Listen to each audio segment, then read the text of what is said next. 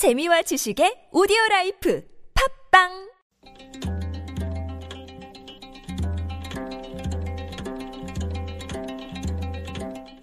한문학자 장유승의 길에서 만난 고전 1610년 조선 광해군 2년 선조 임금의 위패를 종묘에 봉안하는 행사를 기념하여 과거 시험이 열렸습니다. 시험을 감독한 시험관들은 홍길동전의 저자 허균을 비롯하여 모두 당대에 손꼽히는 유명 문인들이었습니다. 사람들은 높은 안목을 가진 시험관들이 우수한 인재를 선발할 것이라 기대했습니다.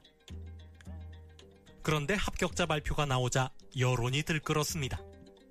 합격자 대부분이 시험관의 일가 친척이었기 때문입니다.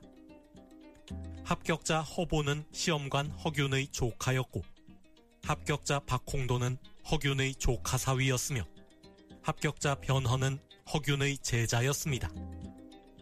허균뿐만 아니라 다른 시험관들의 일가 친척도 합격자 명단에 들어 있었습니다. 합격자 박자흥은 시험관 박승종의 아들이었고 합격자 조길은 시험관 조탁의 동생이었으며 합격자 이창우는 시험관 이첨의 사돈이었습니다. 원래 응시자와 시험관이 친인척 관계면 학렬이 낮은 사람이 다른 시험장으로 가는 것이 경국대전의 규정입니다.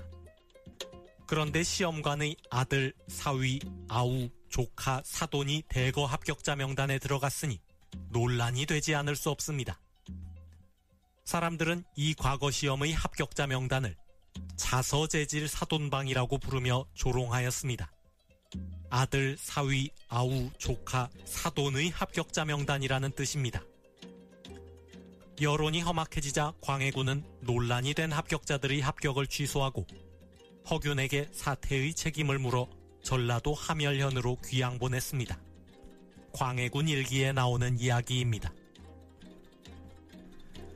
현직 국회의원이 보좌진을 전부 가족으로 채용한 사실이 드러나 논란이 일파만파로 번지고 있습니다. 딸은 인턴 비서, 동생은 5급 비서관, 오빠는 후원회 회계 책임자로 임명했다는 것입니다. 현대판 자서재질 사돈방입니다. 그나마 직계 가족에 그쳤으니 조선시대보다 낫다고 해야 할지, 아니면 가족 채용을 금지하는 규정조차 없다고 하니 조선시대만도 못하다고 해야 할지 모르겠습니다.